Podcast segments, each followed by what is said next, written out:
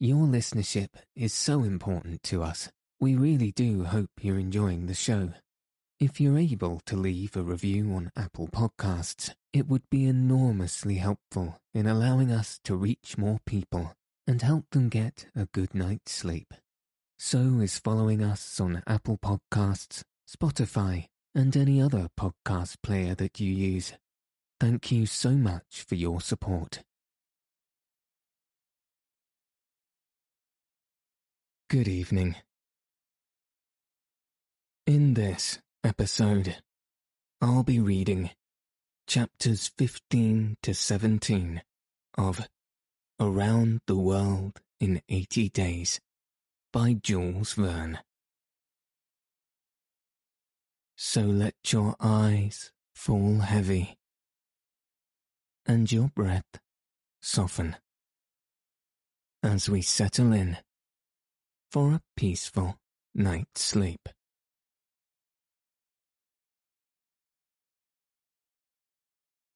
Chapter 15 The train entered the station, and Passepartout jumping out first was followed by Mr. Fogg, who assisted his fair companion to descend. Phileas Fogg intended to proceed at once to the Hong Kong steamer in order to get Aouda comfortably settled for the voyage. He was unwilling to leave her while they were still on dangerous ground. Just as he was leaving the station, a policeman came up to him and said, Mr. Phileas Fogg, I am he. Is this man your servant? added the policeman, pointing to Passepartout. Yes. Be so good, both of you, as to follow me. Mr. Fogg betrayed no surprise whatsoever. The policeman was a representative of the law, and law is sacred to an Englishman.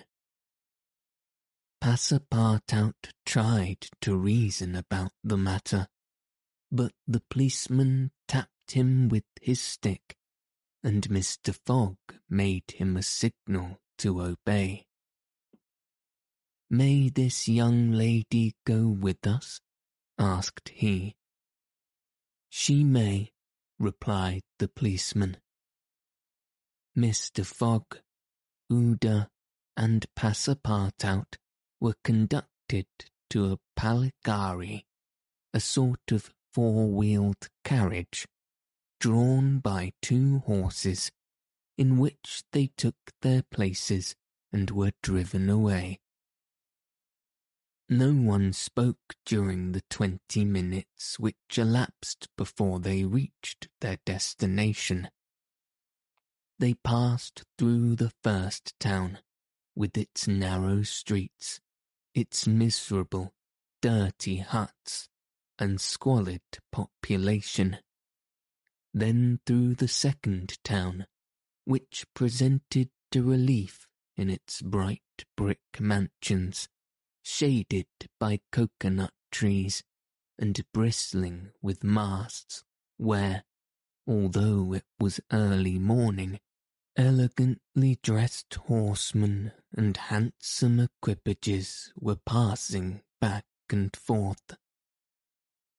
The carriage stopped before a modest-looking house, which, however, did not have the appearance of a private mansion the police having requested his prisoners, for so, truly, they might be called, to descend, conducted them into a room with barred windows, and said, You will appear before Judge Obadiah at half past eight.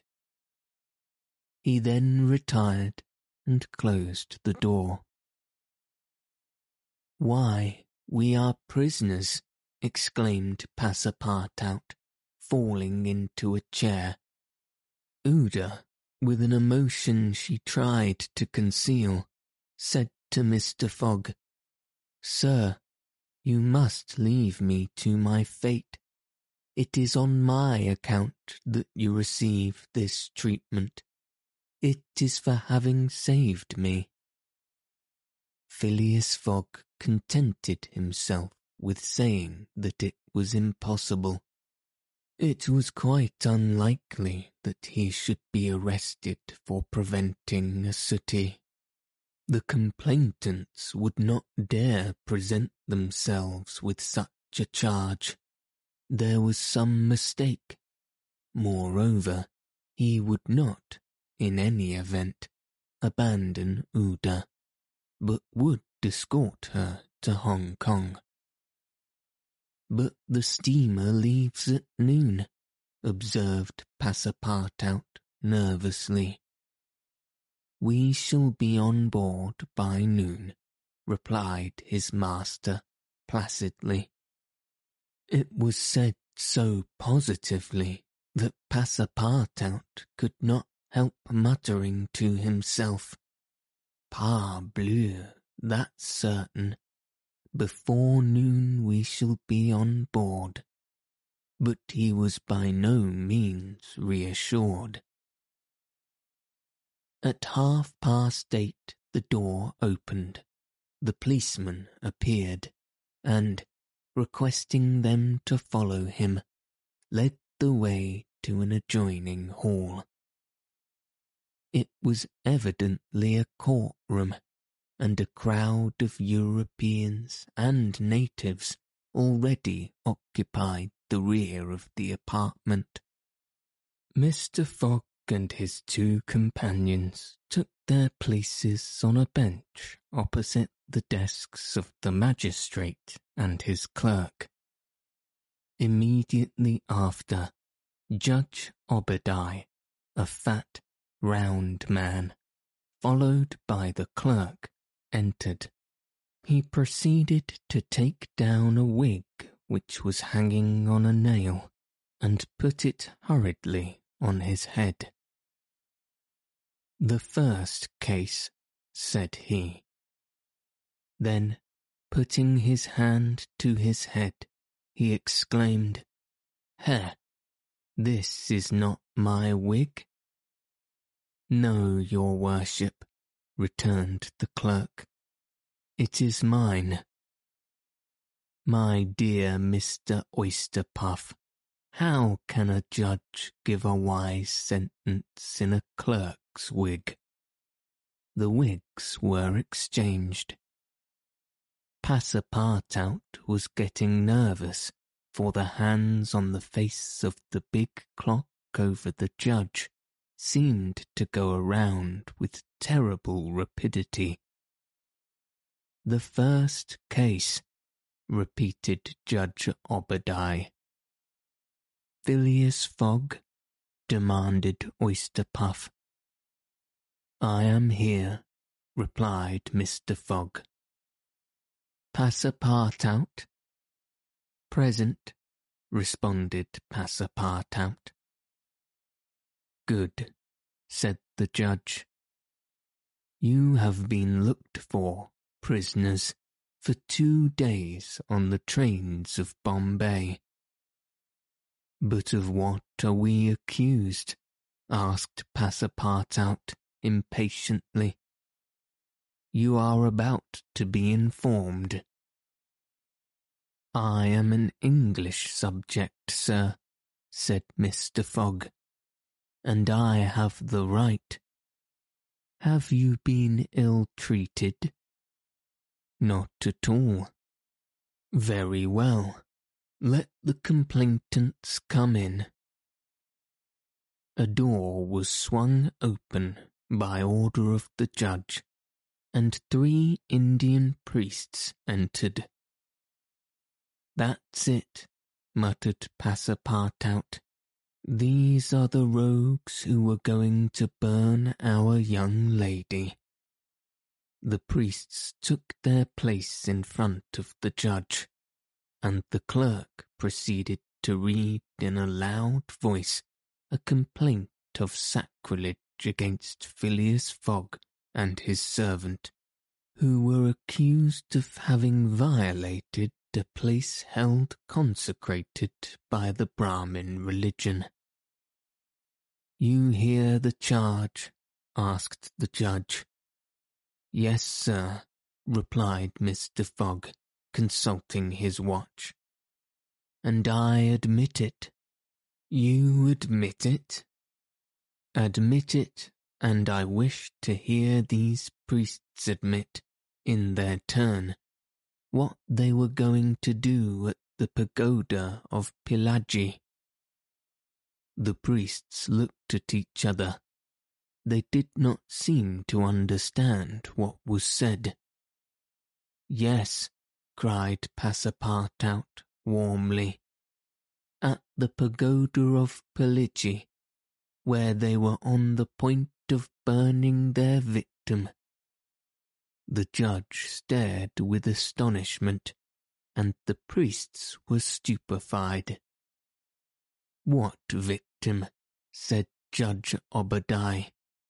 Burn whom? In Bombay itself? Bombay? cried Passepartout. Certainly, we are not talking of the pagoda of Pillaji but of the pagoda of Malabar Hill at Bombay. And as a proof, added the clerk, here are the desecrator's very shoes, which he left behind him.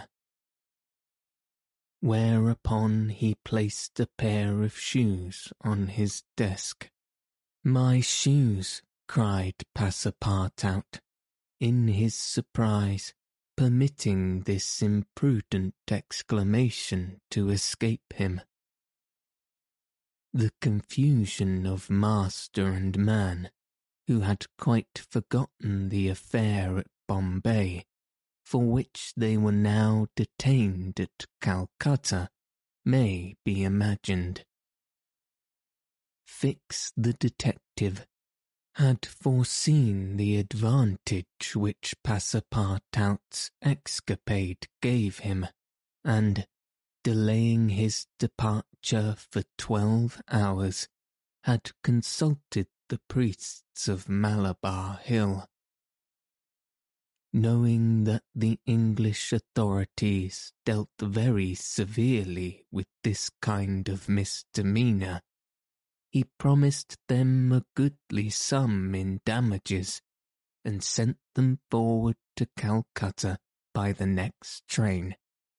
Owing to the delay caused by the rescue of the young widow, Fix and the priests reached the Indian capital before Mr. Fogg and his servant the magistrates having been already warned by a dispatch to arrest them should they arrive.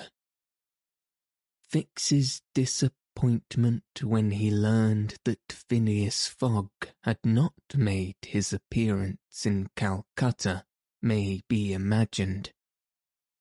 He made up his mind that the robber had stopped somewhere on the route and taken refuge somewhere in the southern provinces. For twenty-four hours Fix watched the station with feverish anxiety. At last he was rewarded by seeing Mr. Fogg and Passepartout arrive, accompanied by a young woman whose presence he was wholly at a loss to explain. He hastened for a policeman, and this was how the party came to be arrested and brought before the judge Obadiah.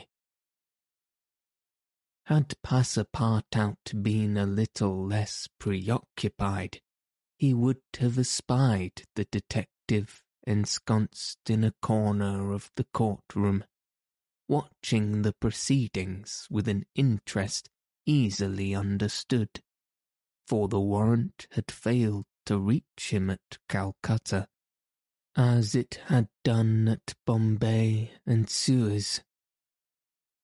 Judge Obadiah had unfortunately caught Passepartout's rash exclamation, which the poor fellow would have given the world to recall. The facts are admitted, asked the judge. Admitted, replied Mr. Fogg coldly. Inasmuch, resumed the judge, as the English law protects equally and sternly the religions of the Indian people, and as the man Passepartout has admitted that he violated the sacred pagoda of Malabar Hill at Bombay on the 20th of October, I condemn the said Passepartout to imprisonment for fifteen days and a fine of three hundred pounds. Three hundred pounds, cried Passepartout, startled at the largeness of the sum. Silence, shouted the constable. And inasmuch continued the judge, as it is not proved that the fact was not done by the connivance of the master with the servant, and as the master in any case must be held responsible for the acts of his paid servant, I condemn Phileas Fogg to a week's imprisonment and a fine of one hundred and fifty pounds. Fix rubbed his hands softly with satisfaction. If Phileas Fogg could be detained in Calcutta a week, it would be more than time for the warrant to arrive. Passepartout was stupefied. This sentence ruined his master a wager of twenty thousand pounds lost because he, like a precious fool, had gone into that abominable pagoda. Phileas Fogg, as self-composed as if the judgment did not in the least concern him, did not even lift his eyebrows while it was being pronounced just as the clerk was calling the next case, he rose and said, I offer bail. You have that right, returned the judge. Fix's blood ran cold, but he resumed his composure when he heard the judge announce that the bail required for each prisoner would be one thousand pounds. I will pay it at once, said Mr. Fogg, taking a roll of bank bills from the carpet bag, which Passepartout had by him, and placing them on the clerk's desk. This sum will be restored to you upon your release from prison, said the judge. Meanwhile, you are liberated on bail. Come, said Phileas Fogg to his servant, but let them at least give me back my shoes, cried Passepartout angrily. Ah, these are pretty dear shoes, he muttered as they were handed to him more than a thousand pounds apiece. Besides, they pinch my feet. Mr. Fogg, offering his arm to Aouda, then departed, followed by the crestfallen Passepartout. Fix still nourished hopes that the robber would not, after all, leave the two thousand pounds behind him, but would decide to serve out his week in jail, and issued forth on Mr. Fogg's traces.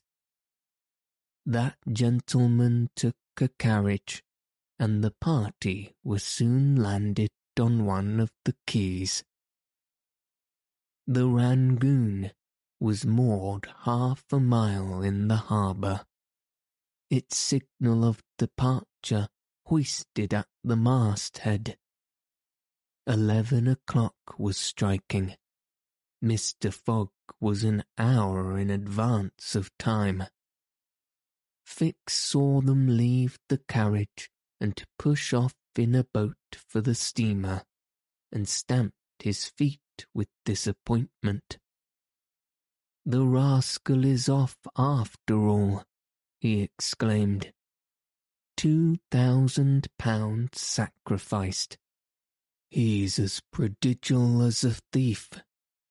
I'll follow him to the end of the world if necessary, but at the rate he is going on, the stolen money will soon be exhausted. The detective was not far away in making this conjecture. Since leaving London, what with travelling expenses, bribes, the purchase of an elephant, bails, and fines, Mr. Fogg had already spent more than five thousand pounds on the way, and the percentage of the sum recovered from the bank robber promised to the detectives was rapidly diminishing. Chapter 16 The Rangoon, one of the Peninsular and Oriental Company's boats plying in the Chinese and Japanese Sea, was a screw steamer built of iron, weighing about seventeen hundred and seventy tons, and with engines of four hundred horsepower. She was as fast, but not as well fitted up, as the Mongolia and Aouda was not as comfortably provided for on board of her as Phileas Fogg could have wished. However, the trip from Calcutta to Hong Kong only compromised some three thousand five hundred miles, occupying from ten to twelve days, and the young woman was not difficult to please. During the first days of the journey, Aouda became better acquainted with her protector, and constantly gave evidence of her deep gratitude for what he had done. The phlegmatic gentleman listened to her, apparently at least, with coldness, neither his voice nor his manner betraying the slightest emotion. But he seemed to be always on the watch that nothing should be wanting to Aouda's comfort. He visited her regularly each day at certain hours, not so much to talk himself as to sit and hear her talk. He treated her with the strictest politeness, but with the precision of an automaton, the movements of which had been arranged for this purpose. Aouda did not quite know what to make of him, though Passepartout had given her some hints of his master's eccentricity, and made her smile by telling her of the wager which was sending him round the world. After all, she owed Phileas Fogg her life, and she always regarded him through the exalting medium of her gratitude. Aouda confirmed the Parsee guide's narrative of her touching history. She did, indeed, belong to the highest of the native races of India. Many of the Parsee merchants have made great fortunes there by dealing in cotton, and one of them, Sir Jametsee Jeejeebhoy, was made a baronet by the English government. Aouda was a relative of this great gentleman, and it was his cousin, Jeejeeh, who she hoped to join at Hong Kong. Whether she would find a protector in him she could not tell, but Mr. Fogg essayed to calm her anxieties and to assure her that everything would be mathematically, he used the very word, arranged. Aouda fastened her great eyes. Clear as the sacred lakes of the Himalaya upon him, but the intractable Fogg, as reserved as ever, did not seem at all inclined to throw himself into this lake. The first few days of the voyage passed perilously amid favourable weather and propitious winds, and they soon came in sight of the great Andaman, the principal of the islands in the Bay of Bengal, with its picturesque saddle peak, two thousand four hundred feet high, looming above the waters. The steamer passed along near the shores, but the savage Papuans, who are the lowest scale of humanity, but are not, as has been asserted, cannibals, did not make their appearance. The panorama of the islands, as they steamed by them, was superb. Vast forests of palms, arecs, bamboo, teak wood of the gigantic mimosa, and tree-like ferns covered the foreground, while behind the graceful outline of the mountains were traced against the sky, and along the coasts swarmed by thousands the precious swallows whose nests furnish a luxurious dish to the tables of the celestial empire. The varied landscape afforded by the Andaman Islands was soon passed however, and the Rangoon rapidly approached the Straits of Malacca, which gave access to the China Sea. What was Detective Fix, so unluckily drawn on from country to country, doing all this while?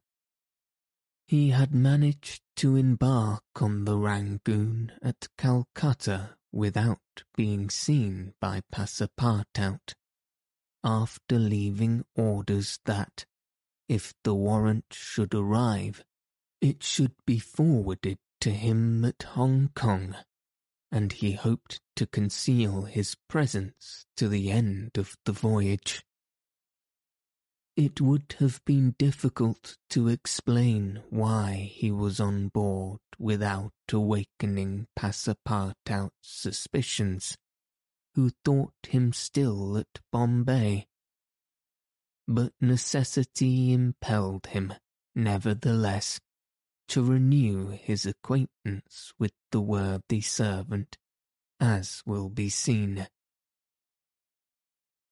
All the detectives hopes and wishes were now centred on Hong Kong, for the steamer's stay at Singapore would be too brief to enable him to take any steps there.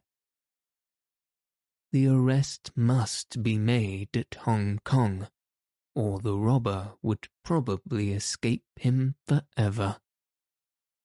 Hong Kong was the last English ground on which he would set foot. Beyond, China, Japan, America offered to Fogg an almost certain refuge. If the warrant should at last make its appearance at Hong Kong, Fix could arrest him and give him into the hands of the local police, and there would be no further trouble. But beyond Hong Kong, a simple warrant would be of no avail.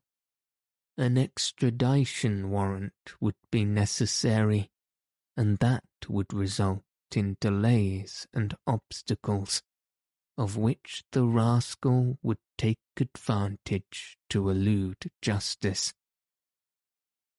Fix thought over these probabilities during the long hours which he spent in his cabin and kept repeating to himself, Now either the warrant will be at Hong Kong, in which case I shall arrest my man, or it will not be there, and this time it is absolutely necessary that I should delay his departure. I have failed at Bombay, and I have failed at Calcutta. If I fail at Hong Kong, my reputation is lost. Cost what it may, I must succeed.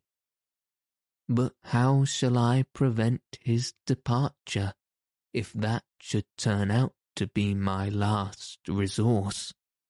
Fix made up his mind that, if worst came to worst, he would make a confidant of Passepartout and tell him what kind of fellow his master really was. That Passepartout was not Fogg's accomplice, he was very certain. The servant, enlightened by his disclosure, and afraid of being himself implicated in the crime, would doubtless become an ally of the detective. But this method was a dangerous one, only to be employed when everything else had failed. A word from Passepartout to his master would ruin all. The detective was therefore in a sore strait. But suddenly a new idea struck him. The presence of Aouda on the Rangoon, in company with Phileas Fogg, gave him new material for reflection. Who was this woman? What combination of events had made her Fogg's travelling companion? They evidently met somewhere between Bombay and Calcutta. But where? They met accidentally, or had Fogg gone into the interior purposely in quest of this charming damsel? Fix was fairly puzzled. He asked himself whether there had not been a wicked elopement, and this idea so impressed itself upon his mind that he determined to make use of the supposed intrigue. Whether the young woman were married or not, he would be able to create such difficulty for Mr. Fogg at Hong Kong that he could not escape by paying any amount of money. But could he even wait till they reached Hong Kong? Fogg had an abominable way of jumping from one boat to another, and, before anything could be effected, might get fully under way again for Yokohama. Fix decided that he must warn the English authorities, and signal the Rangoon before her arrival. This was easy to do, since the steamer stopped at Singapore, whence there is a telegraphic wire to Hong Kong. He finally resolved, moreover, before acting more positively, to question Passepartout. It would not be difficult to make him talk, and, as there was no time to lose, Fix prepared to make himself known. It was now the 30th of October, and on the following day the Rangoon was due at Singapore. Fix emerged from his cabin and went on deck. Passepartout was promenading up and down in the forward part of the steamer. The detective rushed forward with every appearance of extreme surprise and exclaimed, You here? On the Rangoon? What, Monsieur Fix, are you on board? returned the really astonished Passepartout, recognizing his crony of the Mongolia. Why, I left you at Bombay, and here you are, on the way to Hong Kong. Are you going round the world too? No, no, replied Fix. I shall stop at Hong Kong, at least for some days. Hmm, said Passepartout, who seemed for an instant perplexed.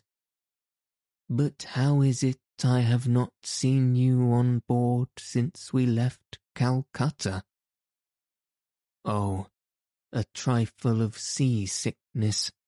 I've been staying in my berth.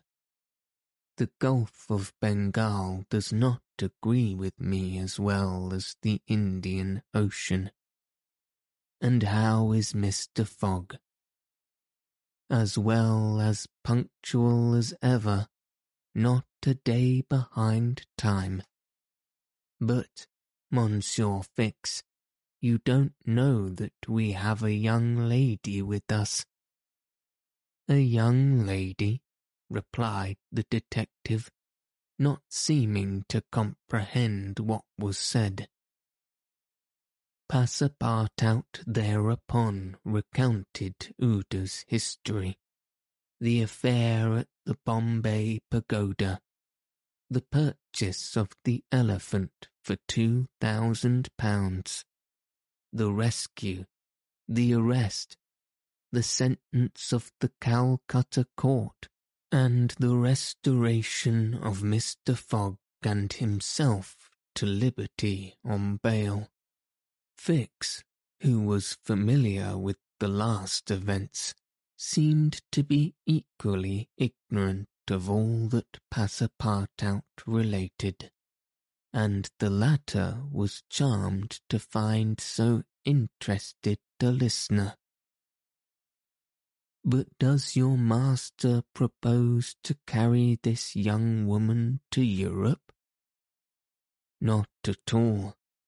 We are simply going to place her under the protection of one of her relatives, a rich merchant at Hong Kong Nothing to be done there, said Fix to himself, concealing his disappointment. A glass of gin, Mr. Passepartout? Willingly, Monsieur Fix.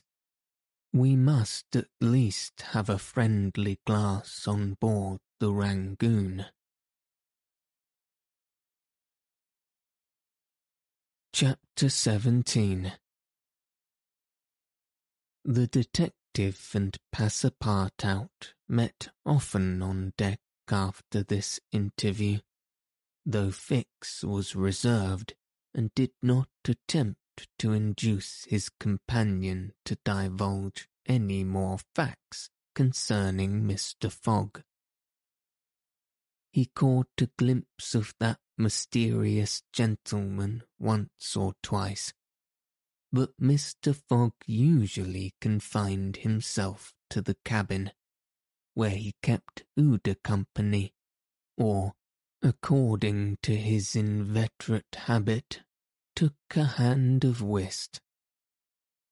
Passepartout began very seriously to conjecture what strange chance kept Fix still on the route that his master was pursuing.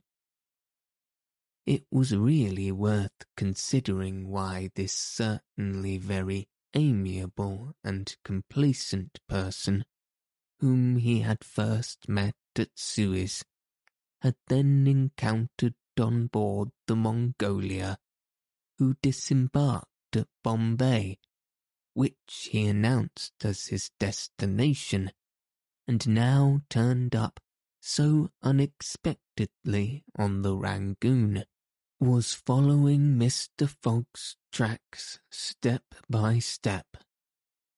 What was Fix's object?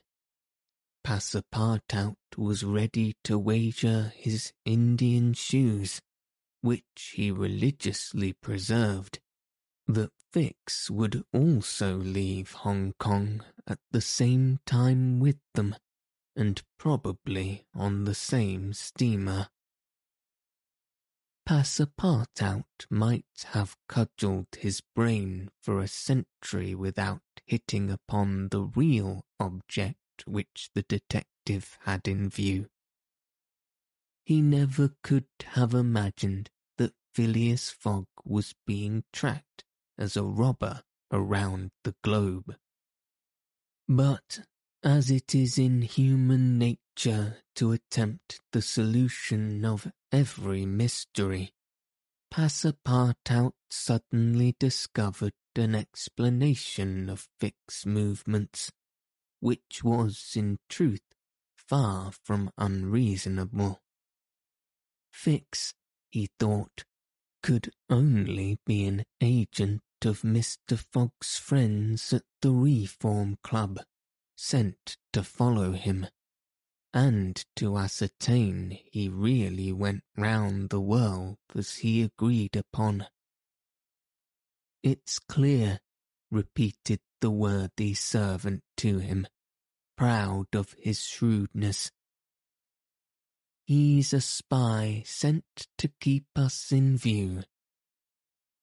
That isn't quite the thing either, to be spying Mr. Fogg, who is so honourable a man. Ah, gentlemen of the Reform, this shall cost you dear. Passepartout enchanted with his discovery, resolved to say nothing to his master, lest he should be justly offended at this mistrust on the part of his adversaries. But he determined to chaff Fix, when he had the chance, with mysterious allusions, which, however, need not betray his real suspicions. During the afternoon of Wednesday, 30th of October, the Rangoon entered the Strait of Malacca, which separates the peninsula of that name from Sumatra. The mountainous and craggy islets intercept the beauties of this noble island from the view of the travellers. The Rangoon weighed anchor at Singapore the next day at 4 a.m. to receive coal, having gained half a day on the prescribed time of her arrival. Phileas Fogg noted this gain in his journal and then, accompanied by Aouda, who betrayed a desire for a walk on shore, disembarked. Fix, who suspected Mr. Fogg's every movement, followed them cautiously, without being himself perceived, while Passepartout, laughing in his sleeve at Fix's manoeuvres, went about his usual errands. The island of Singapore is not imposing in aspect, for there are no mountains, yet its appearance is not without attractions.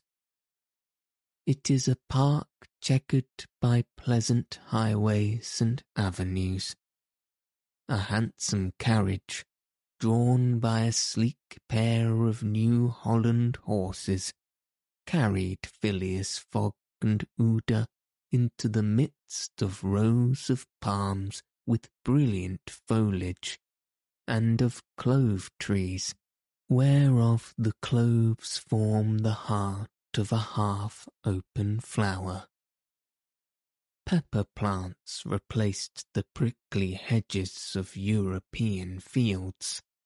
Sago bushes, large ferns with gorgeous branches, varied the aspect of this tropical clime, while nutmeg trees in full foliage filled the air with a penetrating perfume.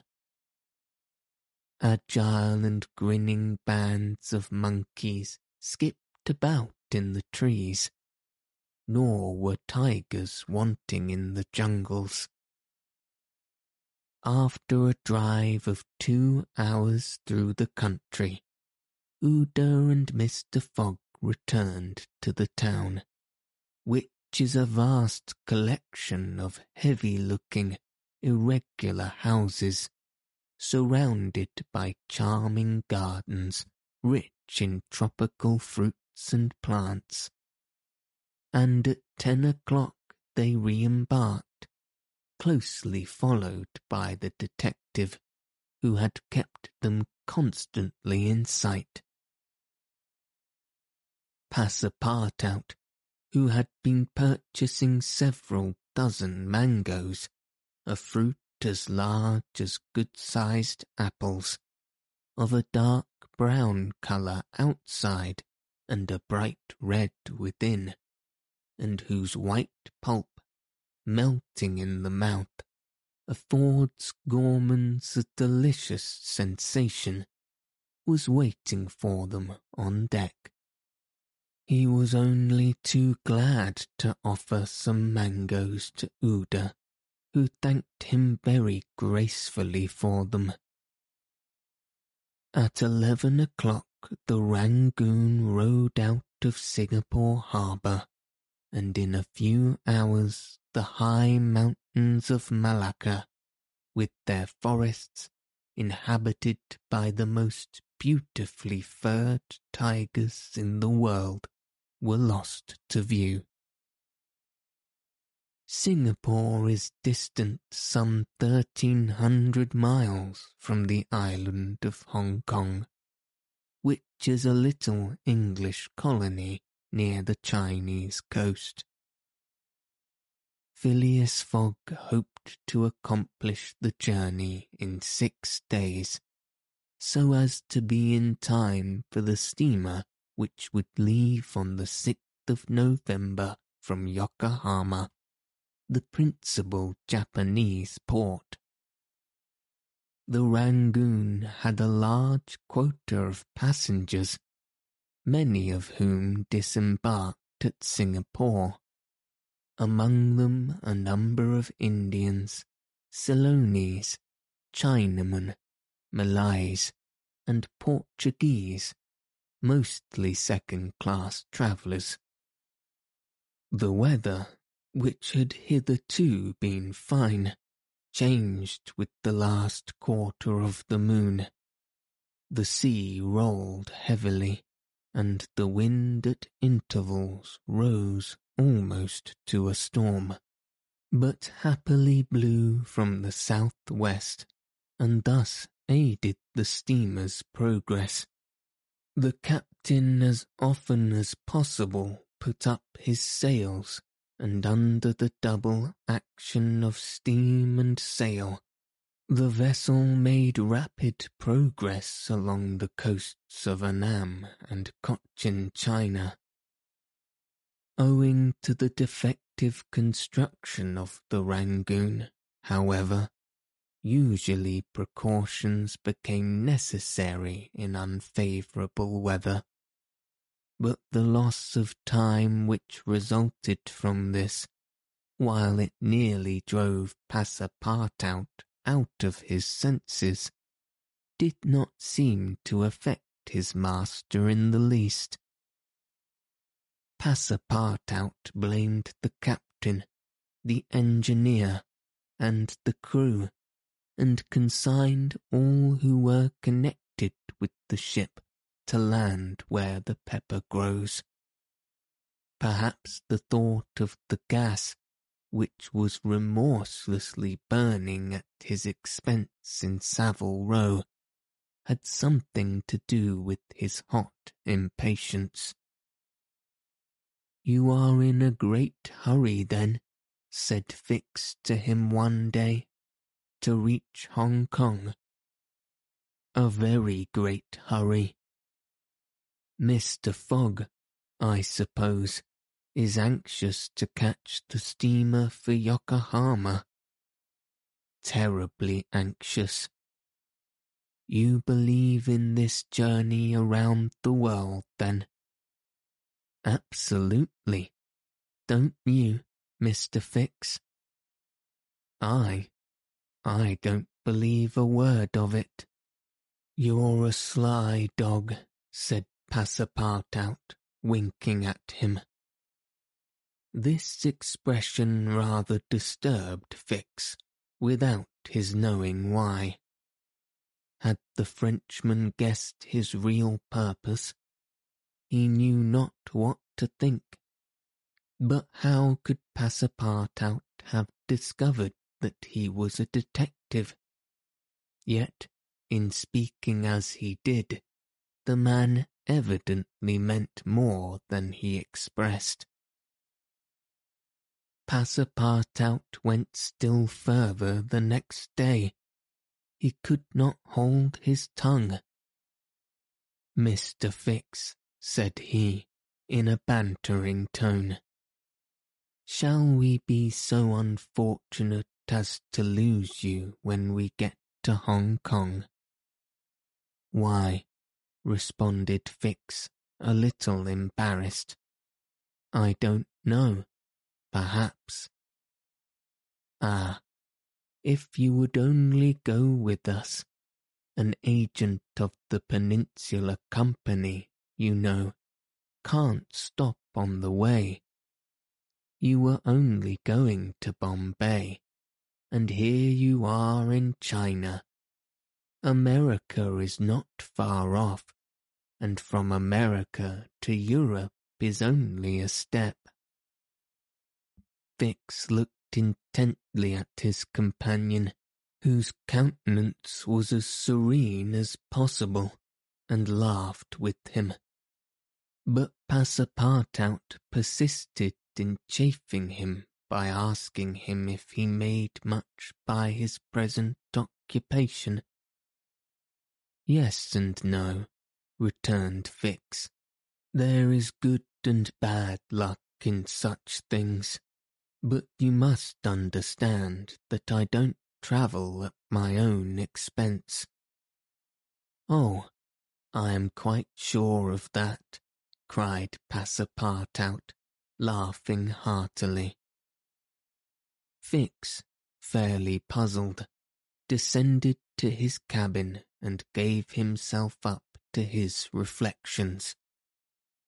He was evidently suspected Somehow or other, the Frenchman had found out that he was a detective. But had he told his master? What part was he playing in all this? Was he an accomplice or not? Was the game, then, up? Fix spent several hours turning these things over in his mind.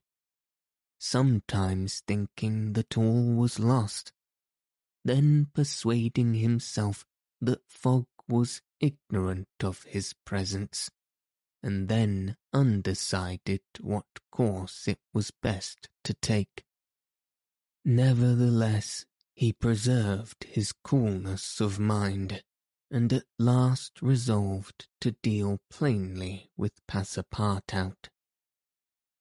If he did not find it practicable to arrest Fogg at Hong Kong, and if Fogg made preparations to leave that last foothold of English territory, he, Fix, would tell Passepartout all. Either the servant was the accomplice of his master, and in this case the master knew of his operations, and he should fail. Or else the servant knew nothing about the robbery, and then his interest would be to abandon the robber. Such was the situation between Fix and Passepartout. Meanwhile, Phileas Fogg moved about above them in the most majestic and unconscious indifference. He was passing methodically in his orbit around the world, regardless of the lesser stars which gravitated around him Yet there was nearby what the astronomers would call a disturbing star, which might have produced an agitation in this gentleman's heart. But no, the charms of Aouda failed to act. To Passepartout's great surprise, and the disturbances, if they existed, would have been more difficult to calculate than those of Uranus which led to the discovery of Neptune. It was every day an increasing wonder to Passepartout, who read in Aouda's eyes the depths of her gratitude to his master. Phileas Fogg, though brave and gallant, must be he thought, quite heartless. As to the sentiment which this journey might have awakened in him, there was clearly no trace of such a thing, while poor Passepartout existed in perpetual reveries. One day he was leaning on the rail of the engine room, and was observing the engine, when a sudden pitch of the steamer threw the screw out of the water. The steam came hissing out of the valves, and this made Passepartout indignant. The valves are not sufficiently charged, he exclaimed. We are not going. Oh, these English. If this was an American craft, we should blow up, perhaps, but we should at all events go faster.